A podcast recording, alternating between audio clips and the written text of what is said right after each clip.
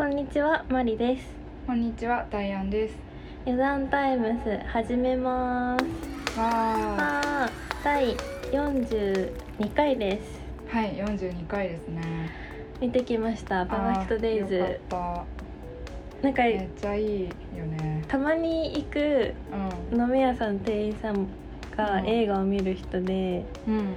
で「最近何見ました?」みたいな話をしてたんだけど「うんうんうんパーフェクトデイズ見ました?」って言われて「いやまだ見てないんですよ」って話もちょうどしてて、うん。行こう行こうと思ってたんで行ってきました。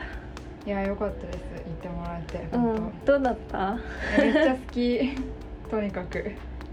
その一言ですね。え、お前話終わっちゃう。いや、あの、うんあの監督がめっちゃ好きなんですよ、まあず。、そうなんだい。や、本当に。もう本当に優しい、とにかく。他の作品私多分見たことなくて、はい。何が有名なんだ？有名なのはパリ・テキサスとベルリン天使の歌、メルリン天使の歌はなんか聞いたことある？多分ピローズの曲であ、バビロン天使の歌がある あ、それだわ。そうなんか本当にね優しくてやっぱすごいそれなんですよ。いい映画だな。なんでピローズ好きって知ってんの？えなんか好きそうって思って。そのラインは通ってきてそうみたいなあるじゃん、まあ、ピローズはみんな好きめちゃめちゃ通ってる。うん、あのうちの母もあ知ってますかね？知ってますっていうか、どっちかっていうと彼女たちの方がそうね。世代だからね。うん確かに。あ、そういうこと。ね。えー、そっちもじゃあ見てみようかいな。やぜひぜひそう。だってやっぱ役所広司がねいいよね演技上手だね。ゃなんか演技上手だねって思うこと私あんまりないんだけど、なんか多分上手な人って上手だからこそ気づかないというか。うん確かに。自然なのあそうそう自然すぎて、うん。でもなんかいやすごい巧みって思った。に表情が、うん。いや本当にねすごいよね。セリフあんまないじゃん。うん。いや本当 にでなんかちょっと泣いちゃったんだよね私見てて。あーどこら辺で泣きました？気になる。いろえー。いろ気になります、感想、うん。どこどこで泣いたかな？でもなんか全然泣きどころじゃないようなところでもこうふと泣きそうになったりしましたね。あーでも確かにそうだね、うん。そういう感じかもしれない。うん。なんだろう。あー泣いたとこはうんうーん。泣いた？泣いてないかも。なんかああいい泣きそうにはなったけてどすごいキューッとしたけど。私はすごい悲しい気持ちにもなっちゃって。ああ悲しい気持ちには一回もならなかったな。ずっと幸せな気持ちだったな。本当幸せだった？私辛かった結構見て。あ本当？うん。辛いとこあったかな？なんか住む世界が違う話をするじゃんうんうんうん。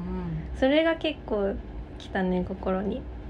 あうん。あ住む世界が違うっていうのは、うん。あれ？あーまあネタバレですけど、こうん。の役所広司さんがいて、そのお姉ちゃんがいるやん。あてかあらすじから話した方がいいのか。まあいっか。後で話すわそれは。後で調べて。いやまあ簡単に言うとあれよね。トイレの清掃おじさん。そうそう。てトイレの清掃をやってるおじさんのうん。ただ日常をそのままそうそうそう写しましたみたいな。いやそうそうそう。で彼には彼のルーティンがあるんだけど、うん。そこに周りの人とかの関係がちょっとこう、うん。影響が入ってきた時に、まあ、ルーティンと崩れたことが起きて、うんでそこにちょっとドラマがあるというか。そうそうそうそう。すごい。そうですそうです本当。でも本当にそれだけだよね。何も起こらないっちゃ何も起こらない。確かに何も何も解決してない。そうだね。それでなんか何か学びがあったとかそういうのじゃないっていうか、うん、でもそれがいいよかったよね。ごめん戻ろう。なんだっけ。あえそうそうそう。なんで？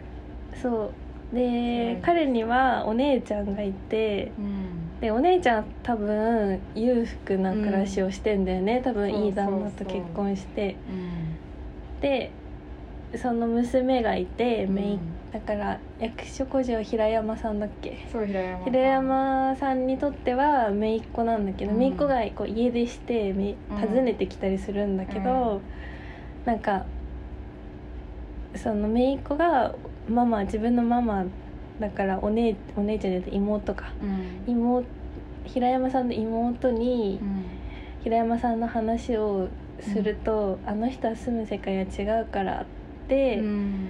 言われちゃって、住む世界が違うって何？みたいなうんうん感じなんだけれども、なんかそれがすごい難しい説明が、なんかこれがなんかより心に来ちゃうものとしてはなんかそのさ、見てる大半の人というとうんうん大半じゃないかもしれないんだけど、そのお母さん側にいる人たちが映画を見に来てると思ってて結構。そうだね。うん。まあ、そうじゃない場合も大いにあるんだけど、うん平山さん側うん。のそのせ住む世界が違うって言われちゃう側うん。の人たちももしかしたら見てるかもしれないんだけどそれはちょっと話置いといて、うん。私たちはどっちかっていうと多分住む世界違うからって言っちゃう側うん。にいると思ってて、うん。すっごいグロテスクな話なんだけど。うん。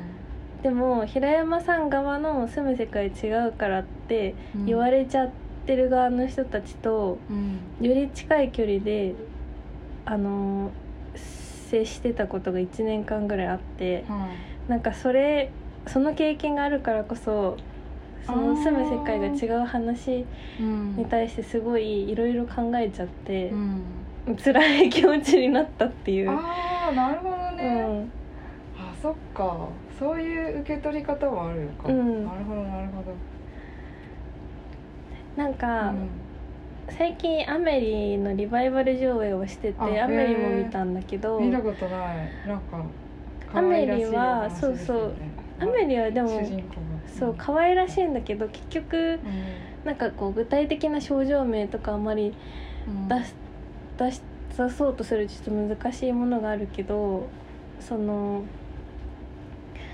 なんていうのかな。うんちょっと脳に特性がありそうな感じのうん主人公の女の子で、うん。なんかパリが舞台なんだけど、はいはあのフランスのそのカフェ店員とかい、うん。まあ、八百屋さんとかうん。そのなんサービス業的なうん仕事ってその一般的には階級の低い人がうん。するとされている職業っていう背景もありながらその人たちにフォーカスした映画なんだよね。なんかでそれもうん。そのなんかなんて言うんだろう貧しい人たちの美しさみたいなうん。感じの描き方というか、うん。まあコミカルさというか。うん。でそういうのとちょっと近いのを感じてう、ん。なんかこう辛い気持ちになったというあか、うん、なんかこれだけでいいんだよなこの生き方がいいんだよなと言いつつ、うん。それはそうじゃない生活をしている側からの視点というか。ああ裕福な人から見てってそうそうそうそうそうそう。裕福な人から見てまあ、うん。その物少ないとかそうそうそそうういう生活でいいんだよなみたいな。人から汚いような扱いをされるようなうん仕事をしててやっぱそういう扱いを他人からされるうん。ようなこう辛い場面とかも結あ構ところどころで今出てくるし、はい。なんかそれを見てうん。この生活こそが素晴らしいうんとは私は思えないというかああなるほどね。そう。でないろんな悲しい気持ちになっちゃったんだよね、うんうんうん。なるほど。確かにね。なんかなんか無邪気にうん。なんかミニマルでうん。必要最低限だけというか、自分に足るを知るみたいな言葉もあるけど、うん。自分に必要なものだけを自分は知っていて、それで満たされてるみたいなうん。ののところだけをう、ん。純粋に受け取れなかったというかもちろんそこが良かった話はちょっとこれからしていきたいんだけど、っうんていう感じですね。あなるほどね。さあその住む世界が違うからっていう発言を割とネガティブに受け取ったってことなのね。うん。ああなるほどなるほど。なんかうち逆にいい意味の住む世界が違うからだと思ったんだよ私はいろんなしがらみにとらわれてるけどあの人は自由だから的なってこと？そうまあっていう感じかな、まあ、種類的には。そう。まあなんかその、多分見下しの感情もあるんだけど、うん。そのトイレの清掃員なんかまだやってって思ってるけど、うん。でもまあ本当はちょっと羨ましさもあるというかね例えばのそれはありそう自由に。そうそう。なんかお姉ちゃん悲しい顔してたからそれはありそうだね。そう。なんか住む世界が違うっていうのは、うん。割となんかその人のその住む世界が違うからって言った人のうん。自分を自分自身で納得させるための言葉でしかないんだよね多分。って思ったんだね。って思ってました。はい。だからなんかそれが悲しいなってなった。逆になんかその。自由な側に行こうってならないからってこと？いやそうじゃなくてなんかこうみんなうんみんな割と幸せに生きてて例えばその平山さんも別に、まあ、貧乏だけど、うん。た足りてるし。平山さん幸せそうだね基そう。で平山さんのその妹さんうん。もね幸せだと思うのよ。きっと、裕福だし。うん。でもなんかそういう中でこう比較しちゃってなんかなんか住む世界が違うからみたいな発言が出るっていうのはなんか悲しいことでもまああるしでもなんかそれはそれでまあいいのかなみたいななんか不思議な気持ちになりました。私ははい妹のその住む世界が違うからとかあんまりお兄さんの話しないでじゃないけど、うん。そういう態度を娘に取るのはう、ん。娘がそっちに引っ張られたくないからだと思ってて、あそうね。私はそうじゃんそういう生き方じゃないっっていうふうにきっと自分で決めて、そのまあ裕福な暮らしってこうん。うあり手に言っちゃうとそうだけど、なんかそっちをそっちの世界を選んで自分の娘にもそういう苦労なく道を歩んでほしい道を踏み外さないでほしいで妹的には思っててうんうん。だからお兄さんに関心を持つのをやめてほしいからうん。話もさせないしうんうん。住む世界が違うんです。だから交わらないんですってことじゃない？まあそれもあると思う思ってうん。てなんかそれもすごい悲しい気持ちになって。そうだよね。そう。その言葉でこう分断してるっていうのがなんかすごい変な気持ちになるよね。悲しい。なんだろうね。でもなんかそれを言っちゃう側も悲しくあるし、まあうん。言われた側はもちろんあれだけど。うん。なんか言うから悲しい言われて悲しいっていうよりは、うん。なんか言わないといけないぐらい、うん。もう世界が交わらなくてこう交わらないことを諦めなきゃいけないというかああ確かに。なんかそれがすごい悲しいんだよね。ああわかる。その感じ。わかる。確かに。交わることを諦めてる。確かに。諦めですね。確かに。そういうもんなんだというか。そうだね、うん。その言葉でこう型をつけちゃうみたいうなん。感じ。すごいあれあれだよねでもまあどうしようもないよなとも思うしね。うん。まあそうだね。結局本人たちの、えなんか心こうう無理なのはもうしょうがないとして、無理なことが悲しいだけというか。ああなるほどね。うん。確かに無理なことはしょうがないとして、うん。無理なことが、そのしょうがないっていうのが悲しいみたいなうんしょうがないしそれを受け入れてるんだけどでも無理,、うん。無理なことに対して悲しいものは悲しいよねっていうこと、うん。ああなるほなんか似て似てるのはなんかうん。人が死んじゃってもう二度と会えない。どうん。くてなんかそこに対して会えるようにするしないみたいな話にはならないんだけど悲しああただみたいな。ただ悲しい。そう。うん。確かに。いもう二度と会えないことが悲しいみたいな感じのニュアンスと似てるかも。私の悲しいって思った感じ気持ちは？そうだね。もうなんかきっと親族で集まったりしないし、ね、絶対。そうお父さんとかもさ、うん。きっと過去に何か隠失があって、うん。もう二度と顔を合わせないっていう風に、うん。もう平山さん自体が世界を交わることはもう諦めてるわけじゃん。うん。でそうで会ってみたらうん。もう死んじゃうん死んじゃいそうなんだしというかうん。話になってもいやもうん。でうなっちゃうぐらいになってるわけじゃん。世界が違うっていうのはさ。うん。それ悲しいなって思ったね。会えばいいのにとは思わないね。会えばいいいのにとは確かに思わない。そうね確かに。なるほど。確かに。そこら辺は結構そう友達もさ、うん。まあ、劇中の中では友達もいなくてさうん。なんかこう仕事場での公園でよく見かけるホームレスとか謎の人とか、なんかそういう人たちを見てなんかあ今日も生きてるなとか、あうん。この人こんなとこにいるけど大丈夫かなあうん。大丈夫そうだとかさうん。なんか一方的というかあんまり通じ合う深い仲じゃないというか、うんだな孤独じゃん、孤独かもね。うん。まあ、それで幸せうん。なんだけど、うん。まあ、ちょっと切ないよねって私は思っあちゃう、ね、ー確かに。そうだね。うん、でもああありたいモードの時もあるよね、って私は思あーあーうん。ああなりたい友達の時もめっちゃある。ううん。まあ普通になんだろう。でもなんか孤独なわけではないというかなんだろう人がすぐに会える人がこういないっていうのは、例えばそのなんか飲みに行ったりしてさ、うん。常連さんでさあの、うんうん。奥女のさ店員さんなんて言うんだっけああいうの。ママ？ママ？まあそうう。ママ。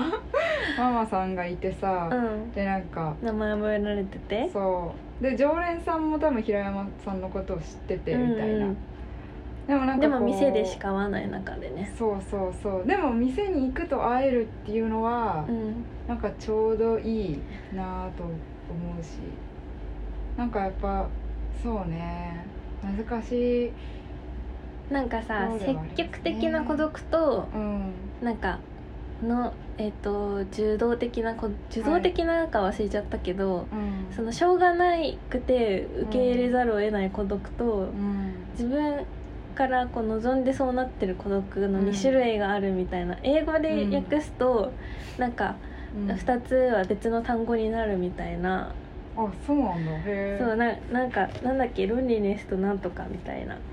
ロンリネス？ああなるほど、うん。なるほど。面白いそうなんだ。なんだっけ？能動的な。もうロンリネスはなんか悲しい感じだけどねあ受動的孤独と能動的孤独？へななんて言うんだっけこれ？ええ全然知らない。あそうそう。ソリテュードとロンリネス。へえどっちがどっちなんだろう？ソリチュードがロンリネスが消極的孤あー。独そうそう。ソリテュードが能動的。確かに。ソリチュードの方がなんかうん。うん。えー、素敵だね。それいいね。そうなんかこう自分で自ら望んでそうなっている孤独の状態と、うんその本当は誰かと喋りたいのに、誰とも喋れないとかそういう感じじゃないじゃん、うんうんうん。でも平山さんは孤独じゃん？って思うんだよね。だから難しいなそれは。孤独と一人はまず違うって思ってるから。なんかさ、うん。あの独身の独で一人って書くやつと、うん。数字で一人って書くやつがあるじゃん、うんで割とさみんなでいても孤独感を感じてしまうみたいなことが結構あると思うんですよ。うん。でまあみんなでいるのに私だけ話がわからないみたいな、あそうそれはそれロンリネスだそうロよねンリネスじゃん。うん。でも多分きっとわからないけどその逆もあって誰もいないのに私は楽しいみたいな。うん。それがソリテュードそれがソリチュードで。孤独。だから孤独だと私は思ってるんだけど。能動的孤独それは一人でいるるだけってことなんだねタイアンさん的には。そうだね。数字では一人だけど、うん。なんか感情的には一人じゃないというか。まあ本とかも読んでるわけだし。難しいね。物体的な人間がいたら必ずしも一人ではないということかなとは思うし、タイアンさんにとってね孤独の子って書く、うん。えっと状態のことはロンリネス、イコールロンリネスですっていうことだ、そうっすね、うん、そういう定義をしているからそうそうそう。まあだけど平山さんは孤独ではないという言い方になるわけだね。でもちょっとその能動的孤独っていう言葉をちょっと聞いちゃったんで、うん。そう考えると確かに孤独ではあるのかなと思うけど。どうなんだろうね。でもなんかちょっと孤独って言葉がなんかやっぱそれ自体にマイナスイメージがすごいあるかあら本当？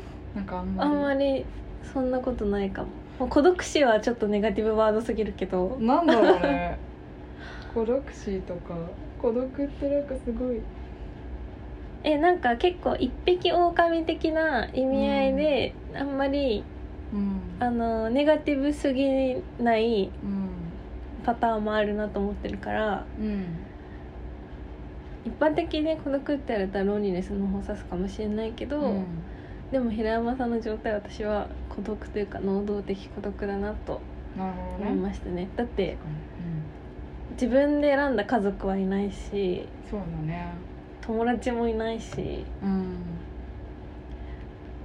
不思議な状態だよね本当に、うん。なんかああいうねちょっと能動的孤独な人ってねなんか芯が強そうで、すごいあんなになんかこうすごい美しく描かれてうんいたし確かに美しいしかっこいいんだけど、うん。なんかあのさこの人普段何してるんだろうとかさうん。思うようなおじさんたちってこういう生活してんのかなとかさなんかそう考えちゃって、うん。なんかだからいいなだけの気持ちにはちょっとなれなかったんだよね。なんか結構、うんあの生活こそが理想というかさ、まあ「パーフェクト・デイズ」っていう題名にもなってるし、うん。こんな生活ができたならうん。みたいなうん。キャッチコピーが書かれてたじゃん、でなんかそうなんだと思ってうん。まあゆなんていうの豊かな孤独というか、うん。本当に樽を知るだよね。って思いながら見たけどそれだけの気持ちにはちょっとなれなくて。まあちょっと極端だもんねずーっとしちゃったというか、うん。でもああいう人っていっぱいいるかもしれないと思って、まあ、そうだねあそこまで極端じゃなくてもさ、きっと。なんかそうあのなんて言うんだろう、飲み屋とかに私一人で行くんだけどさママが一人でやってるような店にはさ、で常連さんみたいなおじいちゃんとかがいっぱいいてさなんかああいうおじいちゃん一人？一人があんな感じです。うん。ね。平山さんみたいな生活してるのかな？うん。みたいな。その生活の瞬間自体は美しくても、それその美しさはうん。10年、20年30年変わらずに続いていくものではないと思ってて、うんまあそうだろうね。それがすごい悲しくなっちゃうんだよねあー確かに。まあそれはね死んでしまいますよね。死んだりえ老いたり病気したり。死んじゃうっていうか、うんもうそれこそリアルな話でいくとお金の話が一番来ると思ってて。あーなるほうん。あのボロアパートに、ど、うん。あの急な階段を毎日一人で上り下りすうん。する生活が、じゃああと何年できるのかとかなんかその、うん。トイレの清掃の仕事をしていて、うん。いくらお給料があるのかわからないけど、うん。なんかどれだけ貯蓄ができていて、うん。どれだけこうなんかなんて言うんだろう SNS とかもさ、わからなくていまだにガラケーでさ Spotify をなんて見せたそれとか言っちゃうようなさ、ね。あれい。い可愛いけどさ、あそこまでの情弱おじさんにさうん資産運用なんてわかるわけもないわけじゃん。そうだね。でそうなってくるとさ、通帳があんのかさ何なのかわかんないけどクレジットカードも多分持ってなくてさ、って考えちゃったら、うん。うんなんか10年後めっちゃゴミ屋敷になってるとかさいろいろ考えちゃってなんか現実って思っちゃったっそれでいいんじゃない？みたいなやっぱ話なんじゃないですかのたれ死んでいくのも一つの美しさっていうこと？なんだろう。まあわかんないけどやっぱさ資産運用とかうん。クレカとかさうちらがこうスマホに使ってるスマホとかうん。お金のことを考えるのってうん。すごい時間をかけてるじゃん。うん。多分平山さんはその時間を多分、うん。もっとこう賢い生き方に当ててんじゃないかなって思う。飲む量とかもきっとさすごい調整して多分ああ飲みすぎた。今日1万円も飲みで使っちゃったみたいなことが多分ないだろうし。でまあなんか。あの粛々と人生やってる感じは素晴らしいなって思うけどうんね、多分なんかおあの生き方をは憧れるけどね。まあ憧れますよね。ストイックさに憧れているだけであっても。うん、まあ、平山さんのお金はきっと大丈夫ですよ。ファンタジーだからね。まあファンタジーだからねそこは。本当に、うん。でもあれこそがいいって本当に言えるのかなって ちょっと思っちゃったっていう、まあ一つのね話提案だからね。そう思ってもでもミニマリスト的な生き方はめちゃくちゃいいと思った。自分の趣味だけはさうん。部屋の中に積み重なっていくけど、うん。それ以外はうあのタンス一つに収まる服の量とか、んうん。で週に1回行くコインランドリーとか、うんうんああいうのはすごくいいなと思いますね。ねなんかいいよね、うん。決まってて。なんか私の家には余計なものが多いかもってうん。思いながら見てた。えでも好きで集めたものなんだからいいんじゃないですか。うん。別に。いやな私は結構身軽になりたい願望がこれでもあるからだから引っ越し好きだし、うんうんうん。結構物を捨てることに躊躇ないし。はい。なるほど。そうね身軽になるのはでもそれとは割と平山さんに近いんじゃないですか？そうなんか共感できることも多かったよ、うんうん。きっとめっちゃ本とか捨ててるだろうしあれびっくりしなかった？写真のシーンビリって破ってさ。あれめっちゃいいと思っあれたすっごい素敵だよね。あれ、うん。やばい。もうなんか写真撮ってる時にさった。平山さんファインダーを基本覗かないんだよね。あそうだね。確そうかに覗かないでうんパパパパって写真撮ってう、でそれを週に1回現像して、ん。で戻ってきたものを確認するんだけど、うん。ファインダー覗いてないからめっちゃ自己写がいっぱいあって それを躊躇なくビリって破りしててう、ん。偶然撮れたいいやつだけ保存して、うんすごいよね。日付にラベリングして日付でラベリングしてさうん。トタンボックスの中に入れてマジであれ何年もやってるよね。ね。すごい押し入れ写真だけでパンパンみたいな。しかも写真ほとんどあの神社の木の写真しか撮らないしね。当そう。めっちゃ面白い。いやすごい。あれは本当になんかもうあそこまで行くともう。なんか本当に。なんかしかもさあれ見返してる様子ないしさそうだね。でなんか淡々と生きた証だけ残してるっていうかさ。うん。不思議などういう気持ちでやってんだろうね、あれなんかを。めいここに遺品整理してほしいよねあの写真を。うんそうだねちょっと。であ私 考がえたくないけど、であの何年のだから2023年のうん。なんか6月だか7月だか分かんないけど、うん。頃の写真にたどり着いた時に、うん。あ私が中学生の時に家出した頃の写,、うん。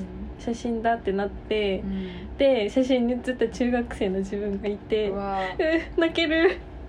いいね。あともう一本映画撮れるね。いや本当ね、ん。ネクスト。うん。パーフェクトデイズ。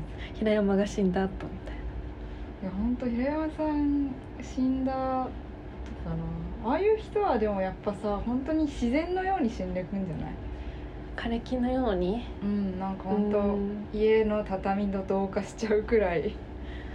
もなんかう珍しく、うん。なんか逆み逆のこと言ってるね。あれどういうこと？どっちかっていうと私がファンタジー側だと思ってたから。あ本当、うん。いやちょっと。あ結構ファンタジーですよ。私私に突っ込むことすらしないもんね。あそうですね。みたいな。うん。いやファンタジー。えでもそんな、うん。あファンタジーなのかあれは、あんまりうんいや私は人の死に様はそんなに綺麗なものじゃないと思ってるから。いやまあそうね。いやでも結構やっぱ自然と白骨化とかするやんやっぱ。うん、でもなんか本当はそれが理想だよなとか結構思ったりするんだよね。誰にも知られずに死んでそうそうそう。仮装もされず骨になっていくのが理想？理想っていうか自然？うーんまあ動物っぽい野生動物っぽい。そうそうそう。確かに。でわかんないけどじゃあ虫や動物が来て食べていってもそれは自然なことということだ。いや食べてもらうのが一番いいんじゃないですか。やっぱ調層がいいんじゃないですかねわかんないけど。でもまあそこまでするのはさすがにでも寂しいなと思う。自分では絶対にできないだろうなって思うし。だって見つけるのは警察だよ。いやそうだよね。ちょっともや申し訳ないからねやっぱり。いやだからとかするしね、うん。うん。あの私有地じゃないなんか国有の山の奥とかでそうだね。死んで誰にも気づかれないのが一番かもしれない。確かにで死んだ後に熊に食べられたと肩もなくなるとか。ああそうだね。そういうのがいいなと思うね、ほん、本当まあでも。やっぱ樹海かな。どうやって死んでいきたい？いやーあんま考えたくないけどなんかやっぱその場によるんじゃないかな。でもなんかその、うん。急に死んだりとかはあんま嫌だな。なんか事故とか。あー事故はえあっ！ってなって死にそうだしねなんだろうその、うん、痛そうだしね。なんか走馬灯とか見たくない？怖い。走馬灯って見る余裕ないらしいよあ知らんけど。なんだっけ？この間うん。あえっ、と X で見たんだよね。あこれをなんか死にそうな時は走馬灯見る余裕ありますよみたいな。死にそうになったことありますけどみたいな。あそうなんだ。何で死にそうになった人とか忘れちゃったけど溺死とか嫌だな。いやーそうだね。そのうーって苦苦しい時間が多いの系嫌。すっごい嫌だからやっぱまあそうっすね。本当に。でもなんかやっぱまあうーんあんま考えたくないな。えー、私子供を産もうとか思ってないけどそうなった時に、やっぱ自分のお金で施設に入ってうん。施設の人に見とられるのが一番いいかあー施設の人ね。な うん。週末週末のなんかあるじゃん施設、うんうんうん。その施設の人に見とられて粛々とうん。粛々と処理されていくのが一番いいかな。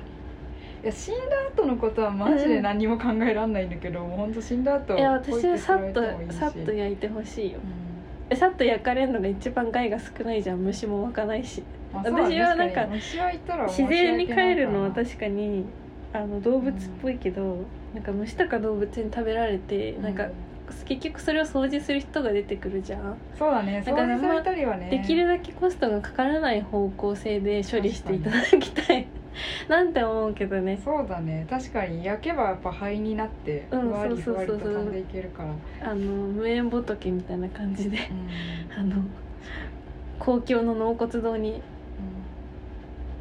火の引き出しの一個にポンって入れられて、ねはいおしまいみたいな。ね。で共同であのなんかお経とかあげられて。いやーちょっと。が一番いいかな私母にはあの海に撒いてくれって言われてるんで、いやーうちの母も同じこと言ってますわ、うん、海に撒くのってさなんかそういうツアーとかあるから、うん。その申し込まないといけないわけだよね、あそうなんだ。へえ海に勝手に撒いたらうん、死体遺棄ですからね。あー。犯罪だから。え灰もそうなの？い遺骨も多分ダメだよ。えー、マジで？不法投棄。あそうなんだ、えでもさ遺骨をさ燃えるゴミで出すのはいいでしょ？そうなの？だって死んだ人にもうなくない？あれは。遺体死体遺棄えっていうのはあれじゃないかな。ー、えそれじゃあさ自然と白骨化しちゃったものを見つけてそれをゴミにしてたらさそれは死体遺棄にならないのかな？骨になったからといって関係なくない？多分死体は死体じゃない？そのこの人が死にましたっていう市役所とかにこう届け出がすでに出てたら、うん。多分もう違法じゃない違法じゃないと思う。どんな骨を扱っどんなに骨を無残無残に扱っても、さて正解はどうでしょう。今ちょっと調べてみてますけど、あはい。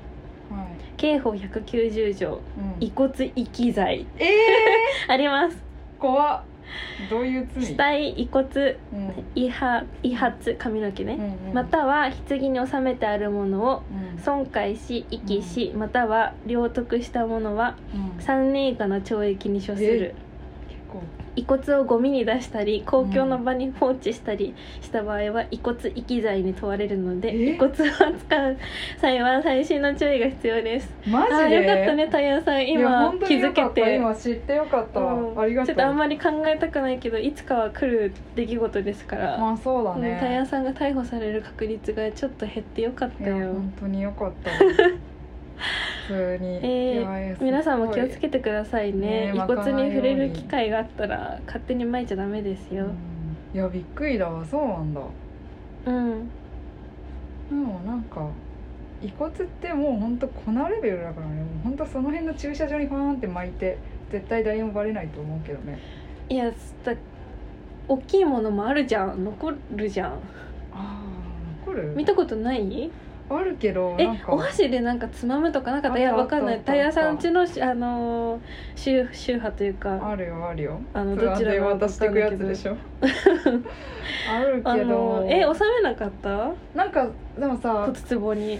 収めたけど。頭蓋骨とか結構ちゃんと残るんだってなったもん。あ本当、うあんんまりなんかそんな。いやそんなあの丸々ドクロの形ってわけにはいかなかったなんか別に川とかにああいう石あるなみたいな。えくらいえの大きさじゃない？だから多分やっぱねやってる人一人くらいはいると思う。でもダメですよ 犯罪なんで。私もやりません。くらいはいると思うんじゃないんだ。あーそうまあいや犯罪って犯す人がいるからあの法律ができるわけなんでいないことはないんでしょうけどね。ただそのびっくりですねその遺骨を燃えるゴミに出すのもダメっていうのがさなんで自分勝手な決まりなんだろう。ええって思わない？普通に、だってそれはうん。経緯が分からなくなっちゃうからさ、あーだからそっ遺体から遺骨になった後だったら捨てても問題ないんだったらうん。遺体を遺骨になるまでうん。隠し通せば犯罪じゃないみたいなパターンにもなるわけじゃん？届け出をでもさしてたらどうなのかな？こいつ死にましたって。いう届け出して、うん。でもそれでも多分ダメって感じなんでしょ、その法律いやそれ死んだっていう届け出とと、うん。それ関係ないんじゃない？でもなんかそのトラブルはさ起きないじゃん。その死んだことを隠して、もう骨まで捨ててあ行方不明で知りませんっていうのは完全に犯罪だと思うよ、うん。そうだれでねそうだけど、うん。死にましたって言ってじゃあ骨になりましたって言ってうん。でうちがなんかそのなんでその勝手だなって思うかっていうと法律を、うん。多分さそのマリさんみたいにそのうん。死んだら人に迷惑をかけたくないって思う人っていっぱいいると思う。のだから、うん。その海に巻いてほしいとか。まあ海に撒いてほしいお金がかかるので迷惑じゃないわけじゃないですけどまあでもそのあれやん、うん。その消えたいみたいな思いってさ、うん。なるほどあるじゃん。ねああーそれを尊重してないということ？っていう人もおるんやないかなって関西弁が出ました、えー。私はあの死んだ後も、まあ、人権というか、その尊厳みたいな方向性で、うん。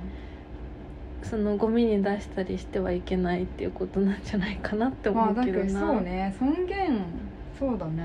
うんうん死んだからってどんな扱いをされてもいいわけじゃないってみんな思ってるからなんか宗教ごとにお墓とかが出てきたりするし、まあそうね。じゃあやっぱりあれだね。その同意書があった場合は罪にとらわれないっていうのが一番いいね。うん。だって最近だとそのさ、うん。あの安楽死とかさ日本禁止やん。うん。同意書があっても犯罪は犯罪、だけどそのちゃんとあのもうあの 私が死んだ次の燃えるゴミの日にちゃんと出してくださいって、燃えるゴミのさ行方ってさ灰じゃない？わかんないけど。灰になった後は？灰になった後はあれだよ。だからもうね積まれるんだよ。その辺の山奥とかに。だからすごい問題になってるらしいよ。結局なんか何かにされたりしないのかな？あー確かにそれ素敵だね。石鹸にするとか。いやわかんないけど。なんかいや何かにされるとしたらその製品をだ知らない誰かの死体が入ってるかもってみんな思いながら使うわけじゃんって。そういうことに対する配慮もあるんじゃないですかって思っただけ。なるほどね。まあ牛や豚はいいとして人間はちょっとあれだという。うん。うん難しいな。でもそこえ牛や豚と一緒でいいでしょって思う逆に。えうん思うかも割と。あんまり。えー、私は思わない。いや尊重いやもちろんあのそのあの嫌よ。あのその目の前とかでうん。牛豚人間って言って その平等って思わないけどそのあの肺レベルだったらもう牛と豚の人間の肺ですってこう出されたら違いは分かんないかもしれないけど。うん。でもなんかでもまあ人間を尊重したくはなる。でこの中であのどれか一つ選んでいいですよって言われたら人間選ぶよ絶対。だけどなんかその、まあでも私逆にそのあの死体側の気持ちになったら C の話ばっか。な。なんか死体側の気持ちになったら、うん。あの再利用されたい側かもしれえない。私も再利用されたい。石鹸とかになりたいよね。うんなんかさロマンティックだよなんかね死んでから人の役に立てるんだって思う、うん。えそうそうそう。だから私はそのそれこそ食べられそうはすごい。だって動物たちのエネルギーになるじゃん、うん、それだから結構理想なんだよね。山の中だったらいいかもしれないけど人里でやるのはちょっと違うか人里なはグロいし 臭いし、なんかあんま迷惑かかりっぱなしなんかうん大変らしいからね特殊清掃員って。えそうそうだね。やっぱそういう世の中にはうんやっぱそう知られざるためでやっぱそういう人たちが見てる世界ってすごいんだよ多分。わかんないけど。でもだからそういう人たちもひひの山みたいな生いや活してる。そうそうそうそうなんかそんな気がしますよね。そんな感じです、ね、なんかでもあのうん。平山さんはうん。結構感情がある人だなと思ったというかそうだね確かに。なんか最初にさ見る前というかさうん。あの映画始まりたてとかぐらいの感じだと、うん。そのなんていうの？心常に穏やかみたいな感じで、なんかどっちかっていうと、うん。あのお坊さんみたいな、うんうんうんうん。イメージする宗僧とかうん。みたいな、仙人とかみたいな感じのうん。あの人物像をイメージしてたけど、うん。そんなことはなくて、ね。理不尽なことがあったら怒ったりするし、結構私それびっくりだった。あ怒るシーンが出てくるんだっていうこと自体に結構びっくりだった、確かに。うん、でそれは良かったうんだから、そうだねちゃんとその人間であるっていうか、うん。そのね。でなんか実際その現場に出る人っていうのかな。その清掃現場に出る人とかう、ん。その実際に手を動かす人たちうん。側のうん。人のなんか怒り方だなって思ったんだよね、確かに。あのああいう怒り方するよなって。あそうなんだ。思った。なるほどね。そうなのか。うん。まあそうですね。結構やっぱいい映画でしたね。本見てよかった。当うん。死の話めっちゃしたね。うん余談だったうね、ん。死の話。でも結構面白かった。すごい考えさせられた。あと孤独についてもそのうん。能動的孤独と受動的孤独。えうん。すごい素敵だなって思った。面白い。ピーポーピーポー間に合いますように、ね。 Perfect Days はいい、まあ総括して。でもみ見ておすすめできる映画ではあるなって思った。そうね。うんもちろん全然意味わかんないっていう人もいると思うけど、その感想を含めてなんかうん。見ることをおすすめしたいと思った私は。そうだね。あんまりああいう映画ね最近は多分流れてないだろうし。うん、うん。たまにはいいんじゃないですかっていう思うしねというわけで見てない人は 見てください。